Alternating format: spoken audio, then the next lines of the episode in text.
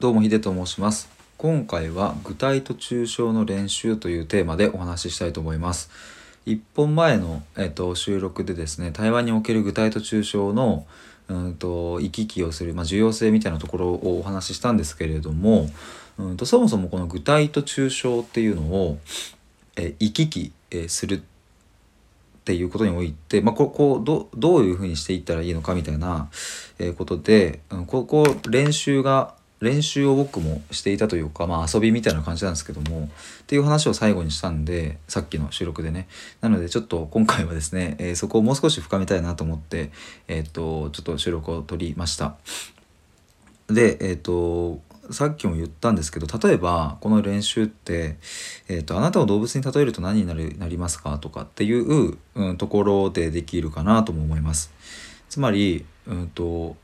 僕とそうだまあ適当に言いますけどもじゃあ像僕と像っていうのはイコールで結べる関係性ではないですよね。僕イコール像ということは今今成り立たないですが例えば像って、うんとどういう特徴があるのかっていうことを抽象化していくっていう。例えば、うん、そうですね。硬い皮膚に覆われている。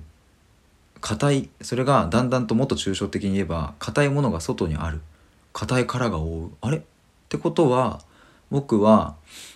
過去からずっと自分の本音を隠してきたというか言えなかったつまり殻にこもっていたっていう意味で言えば硬い皮膚に覆われていたという点において、えーと、像とイコールの関係性で結ぶことができますよね。みたいな感じで、えーと、そのものを抽象化していくとなんか僕を抽象化するし像を抽象化すると,、うんとイコールで結べるっていうことが起きるわけです。でこういうことを結構即興的に、うんと、友達というか、うんとあの話すっていう機会がなんかあって なんかちょっと遊びでねあの就活の時とかこういう質問が来るんであの適当に遊びでやったりとかまあこういうのを話す先輩が一人いるので、まあ、そういう方と一緒にこういろいろやっていたんですけれどもこれですね。もう少しちょっと深め深めるっていうかうんと面白い遊びというかね。これをもう少し発展させていくとうんと例えばこう2人で話している時にじゃああなたを文房具に例えると何ですかっていうんじゃなくって、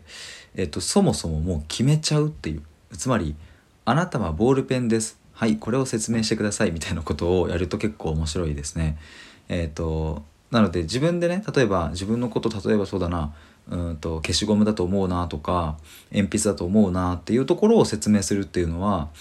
わり、あ、かし、えーと、できる方もいるのかなとは思うんですけども急にお相手から「じゃああなたは三角定規ですはいこれ説明して」っていうふうに言われると結構ね「ん?」となるわけですよ。でこれがまた面白い。三角定規で言えば3つの角があるっていうことが抽象化できそうだなとかメモリがあるっていうことも抽象化できますよね。まあ、あとは透明なものもあれば色がついてるものもあるという抽象化もできるし真ん中に穴が開いてるものがあるっていう抽象化もできるしうんと大きいものもあればちっちゃいものもあるっていうことも言える。